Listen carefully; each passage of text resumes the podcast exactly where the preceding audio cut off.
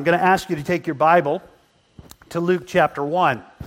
We are going to break away from our uh, final uh, segment in the book of Ephesians. I have one more message I want to do, and then we'll wrap that series up.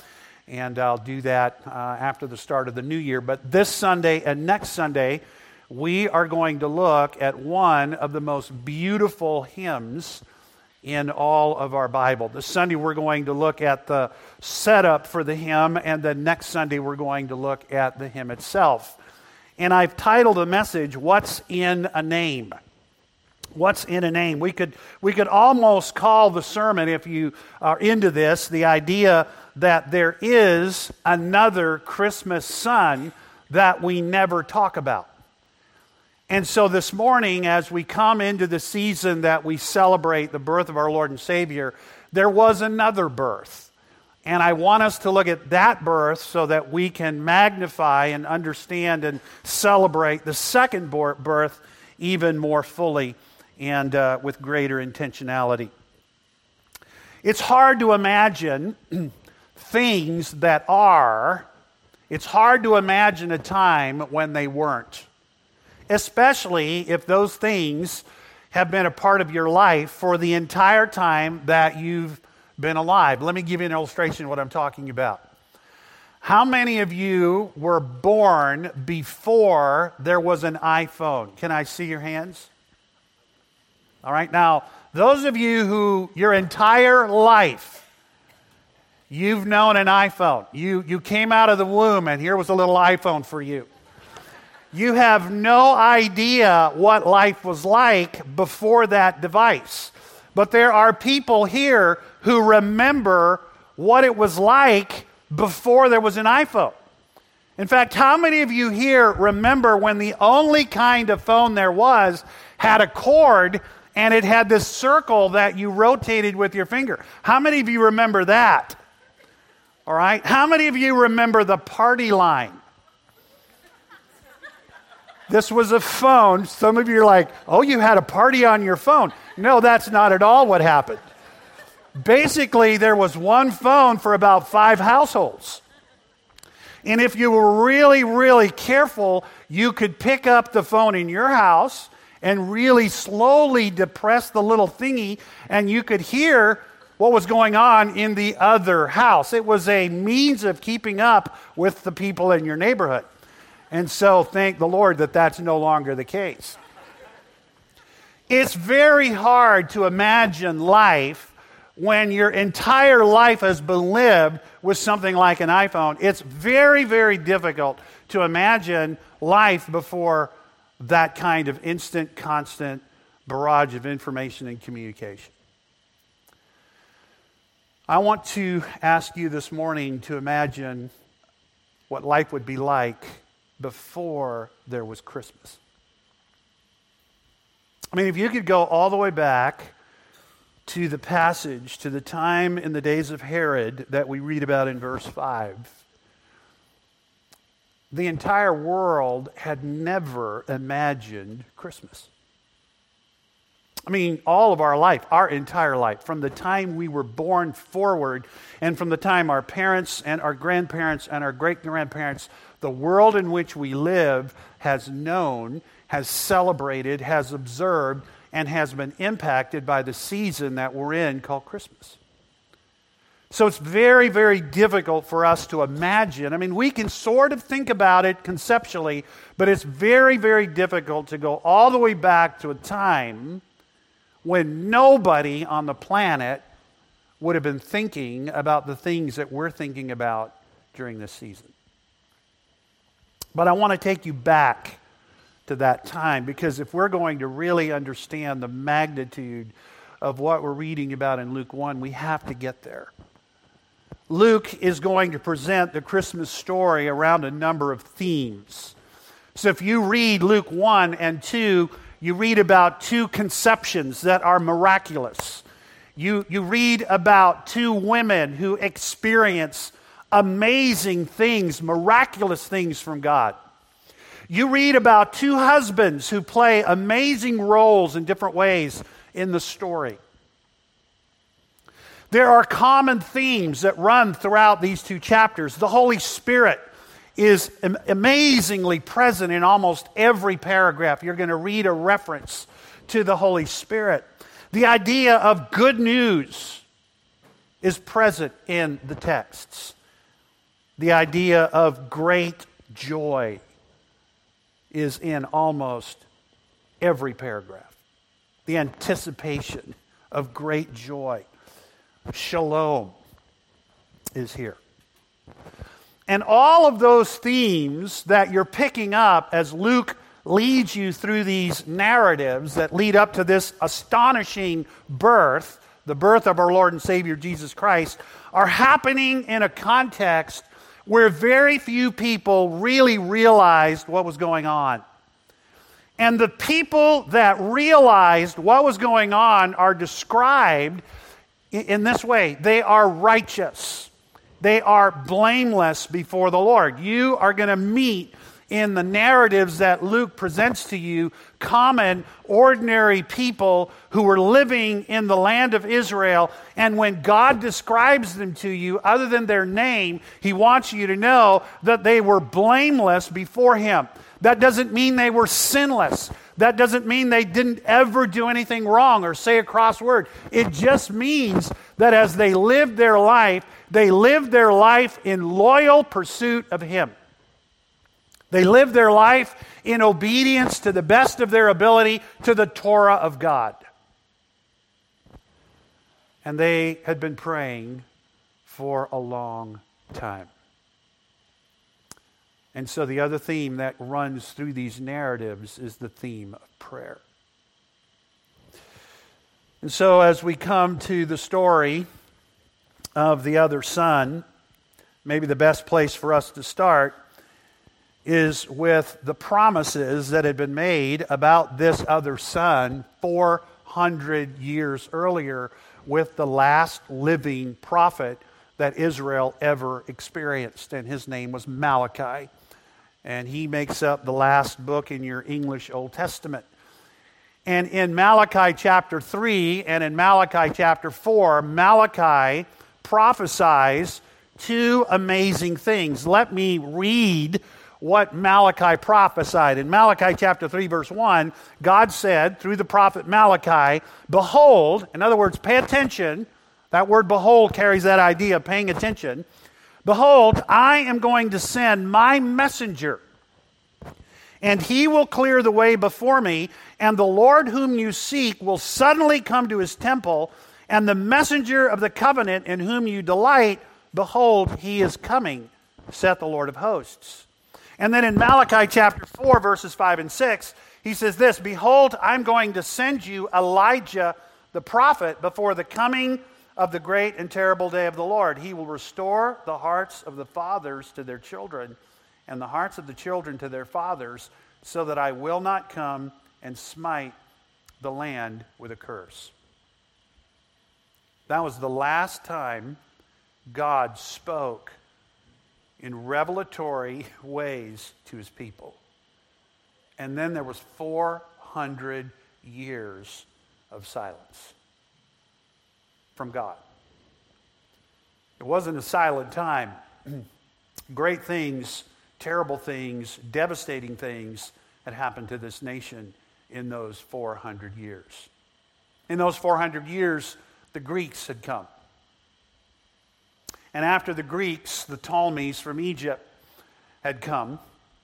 And then after the Ptolemies from Egypt had come, had come the Romans. And everywhere you looked in Zechariah's time, in the days of Herod, you could see the evidence of a land under oppression, a land under devastating, under the devastating bondage of, of Roman oppression. And yes, the Romans made roads, and yes, they introduced law and order, but, but there still was a, a devastating sense of oppression on the lives of the people, and it had been this way for 600 years. It had been 600 years since a legitimate heir of David had occupied the throne of Israel. The current king, Herod, that we read about in verse 5, wasn't of the Davidic line. In fact, he wasn't even a full Jew.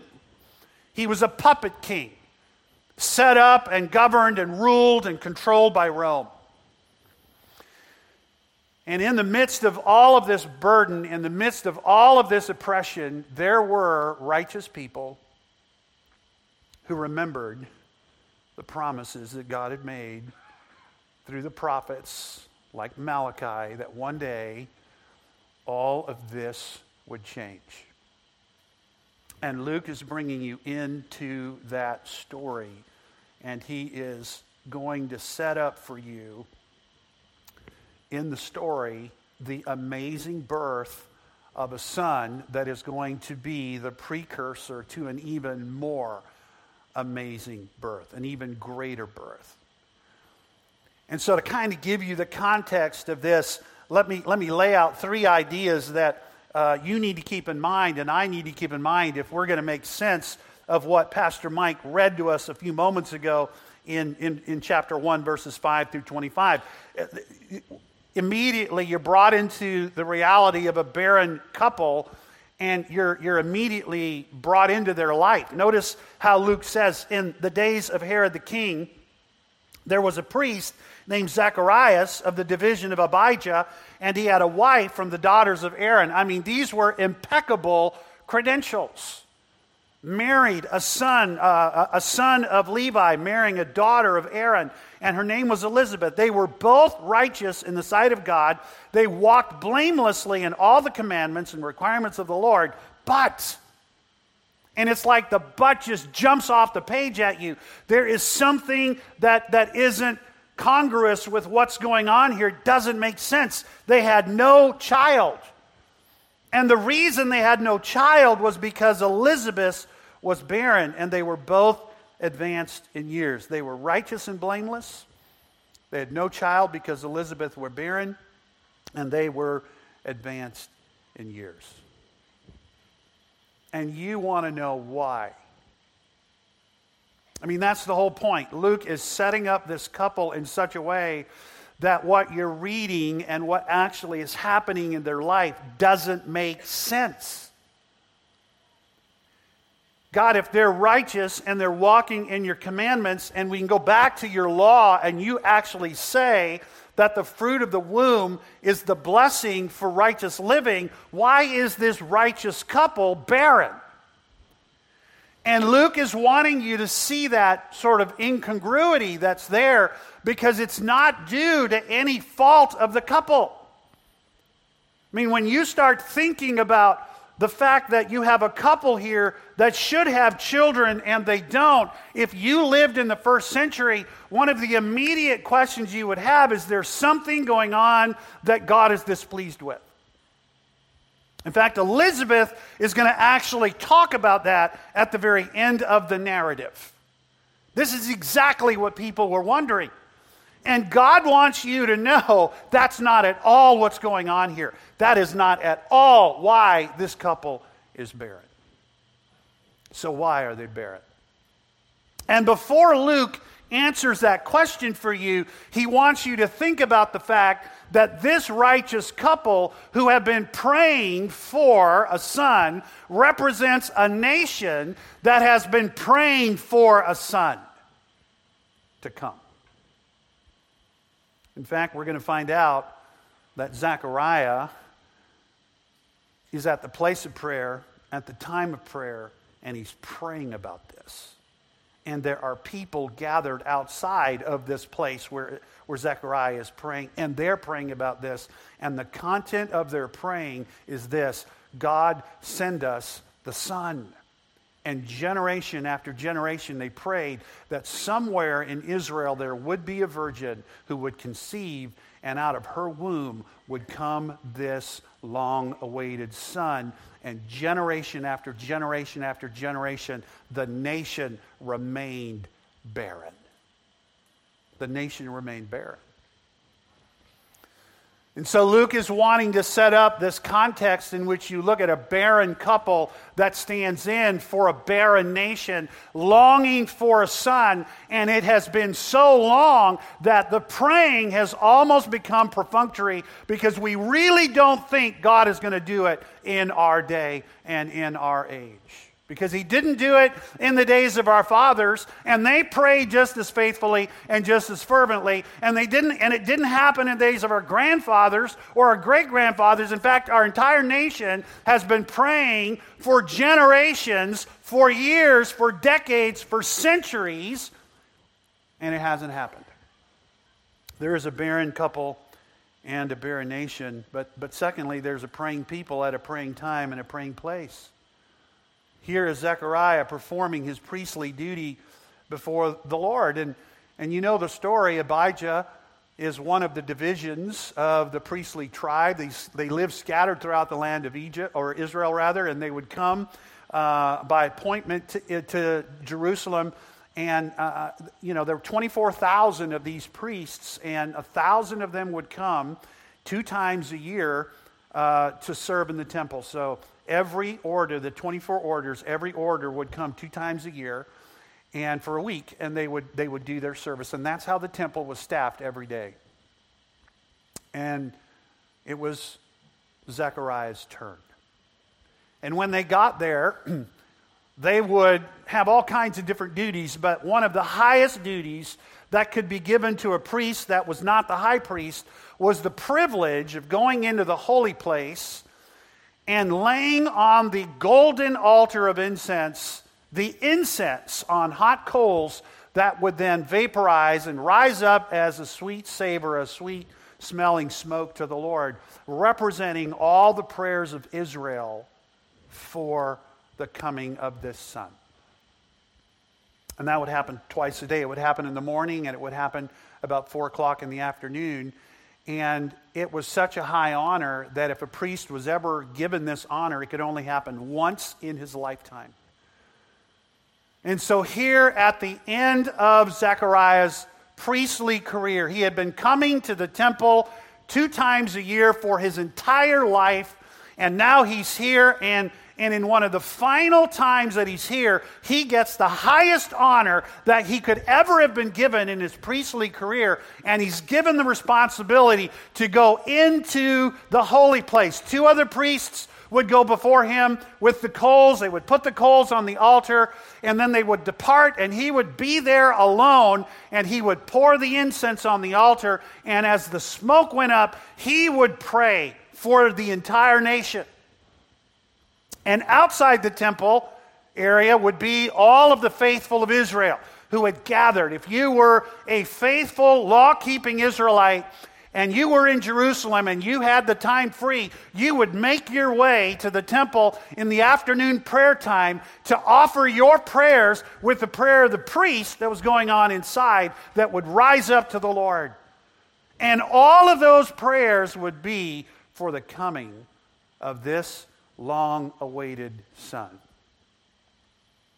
There was a praying priest representing a praying nation. And he would come out at the end of offering that incense and those prayers. And as he stood on the, on the stairs, he would say to the people, The Lord bless you and keep you. The Lord make his face shine on you and be gracious to you. The Lord lift up his countenance on you and give you shalom. How would he give shalom? Everybody knew that the Lord would give shalom by the sending of this Son. And then the third thing that Luke wants you to know, he wants you to know about a barren couple and a barren nation. He wants you to know about a praying priest and a praying people, but he wants you to know about a great joy and not just momentary gladness. He wants you to know that there is great joy coming. In verse 13 and 14 of the text, the angel said to him, Do not be afraid, Zacharias, for your petition has been heard, and your wife Elizabeth will bear you a son, and you will give him the name John. You will have joy and gladness, and many will rejoice at his birth. The idea behind the word heard here is not just that God's ears heard Zechariah's words, it's that God decided that the time had come for him to answer all of these prayers that his people had been praying day after day, week after week, month after month, year after year, decade after decade, century after century. And now Zechariah wants you to know that your prayers have been heard. Great joy is coming. The word joy here is, is an interesting word. It doesn't just mean momentary gladness or momentary happiness. It's, it's the word that's used in the Old Testament to describe a little lamb skipping for joy when it anticipates what the mother lamb is going to give to her in, in its food. It's what you see when you see a little kid at Christmas and they can't stand still. They can't sit still. They're like just, they're just moving with all this energy because they know that you're about to hand them a present that's going to make their life really happy for a few minutes. Right? Until it breaks. Or until you figure out, I forgot to get batteries. Never happened to you. And then all the joy is gone. This word here is a word that God is saying to Zechariah. There is about to come a great joy that is, is, is far deeper than just a momentary happiness. And throughout the entire narrative, you are reminded and you are brought into, in all of this darkness and all of this oppression and all of this bondage, there are these lights that just sort of flare up. And when you come close to the light, it is people that are rejoicing over something. So, what are we to make of all of this? And so, let me maybe draw our attention now to the story here that we see in verse 5 all the way through verse 24. And, and, there are really many ways to tell the story. I mean, I wrestled all week trying to think through how do I take this passage and how do I break it down in my own mind so that it impacts my life and how do I tell the story that's being told here in a way that, that will be an encouragement to you and that will draw our attention to the one big idea that I think Luke is trying to get us to see. And by the time you get done really thinking about what happened in verse 5 through verse 25 of this text, here's what you walk away with nothing is impossible for God. Nothing is impossible for God. In fact, by the time you get to verse 36, that is exactly what the text says. Listen to verse 36 here is Gabriel, and he's talking now to Mary, Elizabeth's uh, cousin, and, and he's telling her about Elizabeth, right? And behold, your relative Elizabeth, in her old age, I mean, without being inappropriate here, there's a certain age at which childbearing doesn't just become difficult, it becomes impossible. And Elizabeth and Zacharias are there. This is not like getting pregnant in your 40s and saying, oh boy, now what? This is think about getting pregnant in your late 60s. This would be, you know, your mom and dad calling you up and saying, hey, we have news about grandma. and you're going, I can't even comprehend this. I, I don't even want to, I, I, I, I can't even imagine this. Okay, that's what you're supposed to think. I mean, you know, when, when, when, um, when the crowd comes to Elizabeth and they say, What are you going to name him? In, in Jewish times, you generally tried to name your son after the grandfather.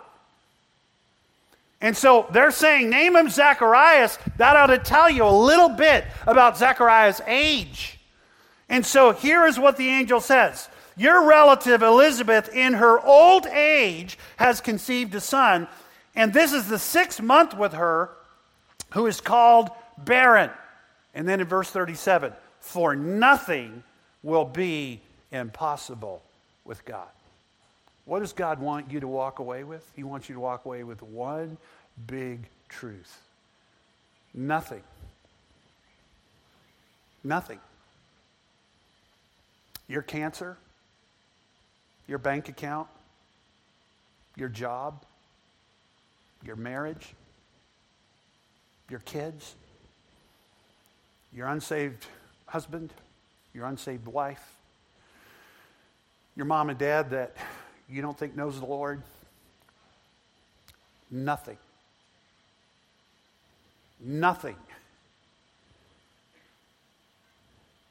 is impossible for God.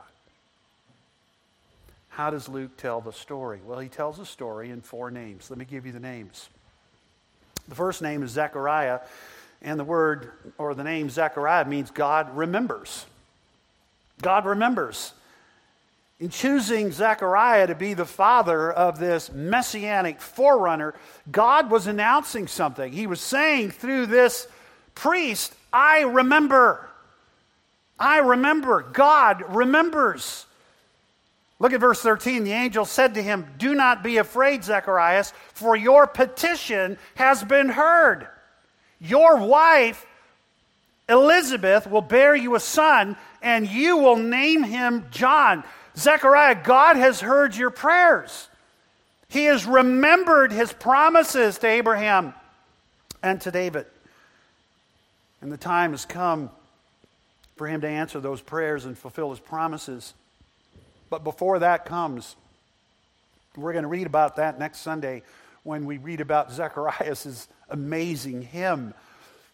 Before that comes, Zechariah, there's another prayer that you and your wife have been praying for many, many years. In fact, in all likelihood, we don't know this, but in all likelihood, probably they had stopped praying at some point for a son. And God says, Now, Zechariah, I remember. I remember that prayer, and I'm going to answer it. I mean, realistically, the time had come where pray, praying for a child of their own had become just a sorrowful memory of what might have been. And, and even if they were continuing to pray for a son, maybe it had been relegated into the same category that many of us relegate our praying when we prayed for something over and over and over for a long time and it just hasn't come. We still pray for it. If you ask us, we still believe that God can. We still, it's not like we start denying God's word, but in our minds, we just sort of relegate it into a category that, uh, of things that we talk to God about because we're supposed to talk to God about these things, but they really aren't things that we think God is going to do. And God says, I heard. And I didn't forget. I remember. What's amazing is Zechariah remembers, or, God remembers, but Zechariah doesn't. Zechariah doesn't remember. So, so here's Zechariah. Think about this. He, he comes in to this place, highest day of his life, biggest honor you could ever have as a priest. The other guys leave. He walks in with about a gallon of incense in this golden ladle, and he's about to put it on the altar of incense and offer the, the traditional prayer that he would have prayed as the, as the incense went up. And as he lifts up his eyes, there's somebody else in the room who's not supposed to be there. And he's at the right hand of this altar. This is a good sign. I mean, this is a sign of good things to come. God is about to do something amazing, but but for Zechariah, this is terrifying. Number one, it's confusing. What are you doing here, and who are you? I'm the priest that's supposed to have this honor. And then he realizes this isn't a priest. And then he realizes this is an angel, and he's terrified. And then the angel talks to him, and he says, Now, Zechariah, don't be afraid. In other words, stop fearing. This is a traditional greeting that happens anytime a human being encounters an angelic being in its full glory, stop being afraid. Don't be afraid. I have good news. And so he hears the news and, and he's shocked. And, and then he starts talking back to the angel. He says to the angel, How will I know this for certain? I mean, I hear you, but how do I know for certain that this is going to happen? I mean, after all, I know my age, I know Elizabeth's age, And I know what's being said out there. And if I go trotting out there with this news, I know what's going to be said. So, how do I know that this is really going to happen? For I am an old man and my wife is advanced in years. In other words, Gabriel, how in the world is this possible? Zechariah forgot something that he had heard his entire life as a priest. He forgot about another couple in Genesis who had also been barren and who were far more advanced in age than he and Elizabeth. You remember that couple? Abraham and Sarah. And God did the very same thing for them that he was about to do for Zechariah and Elizabeth. And in the moment of receiving this news, Zechariah forgot.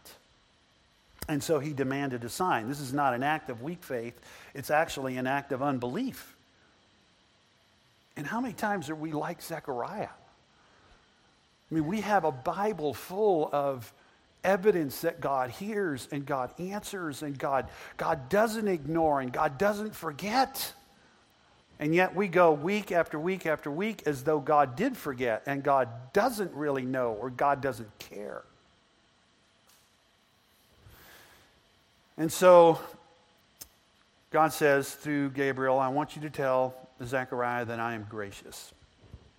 And here's how I'm going to do that I want you to tell him to name the boy that's going to be born to him John.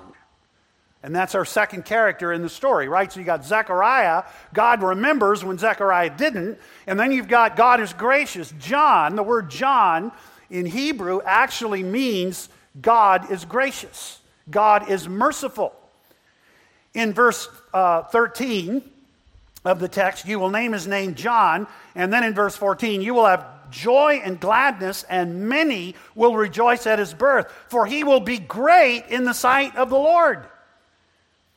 He will be filled with the Holy Spirit while he's in his mother's womb. He will turn many of the sons of Israel back to the Lord their God. He will make a people ready for their Lord. Zechariah, God, in spite of your unbelief, is gracious, and he wants you to name your son gracious. God is gracious. And that's exactly what John did. He was great in the sight of the Lord. How do we know that? The Lord himself said that in Luke 7 28. The Lord speaks of John and he says, He is the greatest person who ever lived. Remember, we talked about the Holy Spirit? He was filled and controlled with the Holy Spirit even in the womb. The Holy Spirit is unusually active in these narratives and, and in both of the lives of the people whose births we are reading. And here he is overshadowing John even in the womb. And the reason we know this is that when Mary comes into Elizabeth's presence six months later, something happens to John. He instinctively knows, even as a preborn infant, that he is in the presence of the Lord and he leaps in Mary's womb. And, and John is overshadowed by the Spirit of God. Zechariah, your boy, your son, here is who he is. He is that forerunner. He is the one that you all have been longing for and praying for at every Passover. Every Passover, you articulate a prayer that Elijah would come because you know that when Elijah comes and the ministry that he does by the Spirit of God, you know that when Elijah comes, right behind him will come Messiah. And Zechariah, that's who John is. You want to know who this boy is? This boy is Elijah, the forerunner. Not Elijah sort of reborn or reincarnated, but he's coming in the spirit and in the power of Elijah. The same Holy Spirit that energized Elijah's ministry is the same Holy Spirit that is now energizing your son. And like Elijah, he will go and confront the people about their sin. And God will use him to call people to repentance so that they will be ready to receive Messiah when he comes. He will make a people ready to receive the Lord. Other than being the parents of Messiah himself, there could not be a greater honor given to a couple than to be the parents of the forerunner of the Messiah. God is gracious.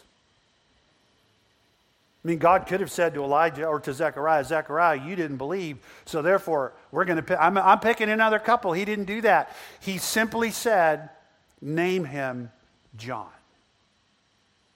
And that brings us then to the third character in our story, and that's the angel. Zechariah said to the angel, How will I know this for certain? For I am an old man, and my wife is advanced in years. Verse 18. The angel answered and said to him, I am Gabriel. I am Gabriel. The name Gabriel means God is strong. Zechariah, God remembers. John, God is merciful. Gabriel, God is strong.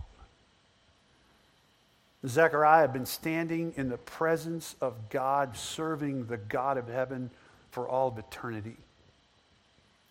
The last time you saw me in the scripture was 500 years ago when I showed up to somebody else who was just like you, a man named Daniel, and I gave to him an interpretation of a vision about the son that is coming. And 500 years later, I'm standing in front of you because that vision is about to happen. Somebody greater than your son. Your son will be great in the eyes of the Lord, but the son that I'm talking about that's coming after your son, he will be great because he is the Lord. I am Gabriel who stands in the presence of God, and I have been sent. I mean, think about that. God sent this angel to this elderly priest, and he had one message I have been sent to speak to you and to bring you good news. Good news. That's the word for gospel, evangelizo. It's a verb form. I, I have been sent to give you good news. And um, because you didn't believe, you are going to be the sign. Just like Jonah was a sign in Luke Zacharias is also a sign. Zechariah, you're going to be the sign. You know, you know how this is going to happen? Because I'm going to tell you something that's going to happen to you, and, and it's going to happen. And, and the thing that's going to happen to you is going to stay with you until the thing that you're thinking isn't going to happen happens. You don't think that it's possible for your wife to conceive and have a son you don't think it's possible for your son to be the uh, anointed forerunner of the Messiah? You don't think any of that's possible? Well, until that happens, this is going to happen to you. You are going to be the sign. And people are going to have to sign to you.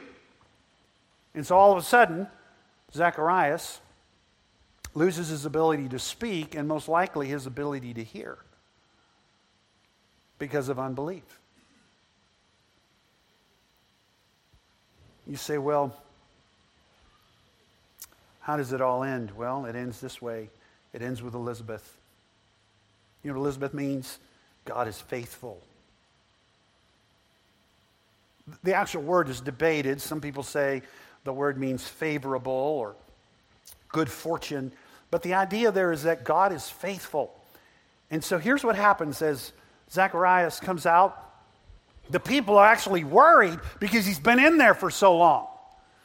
And they know that, that if you walk in to that place um, and, and you are not perfectly righteous and ritually pure before the Lord, and you walk into the holy place, something bad can happen to you. You know that. They believe that.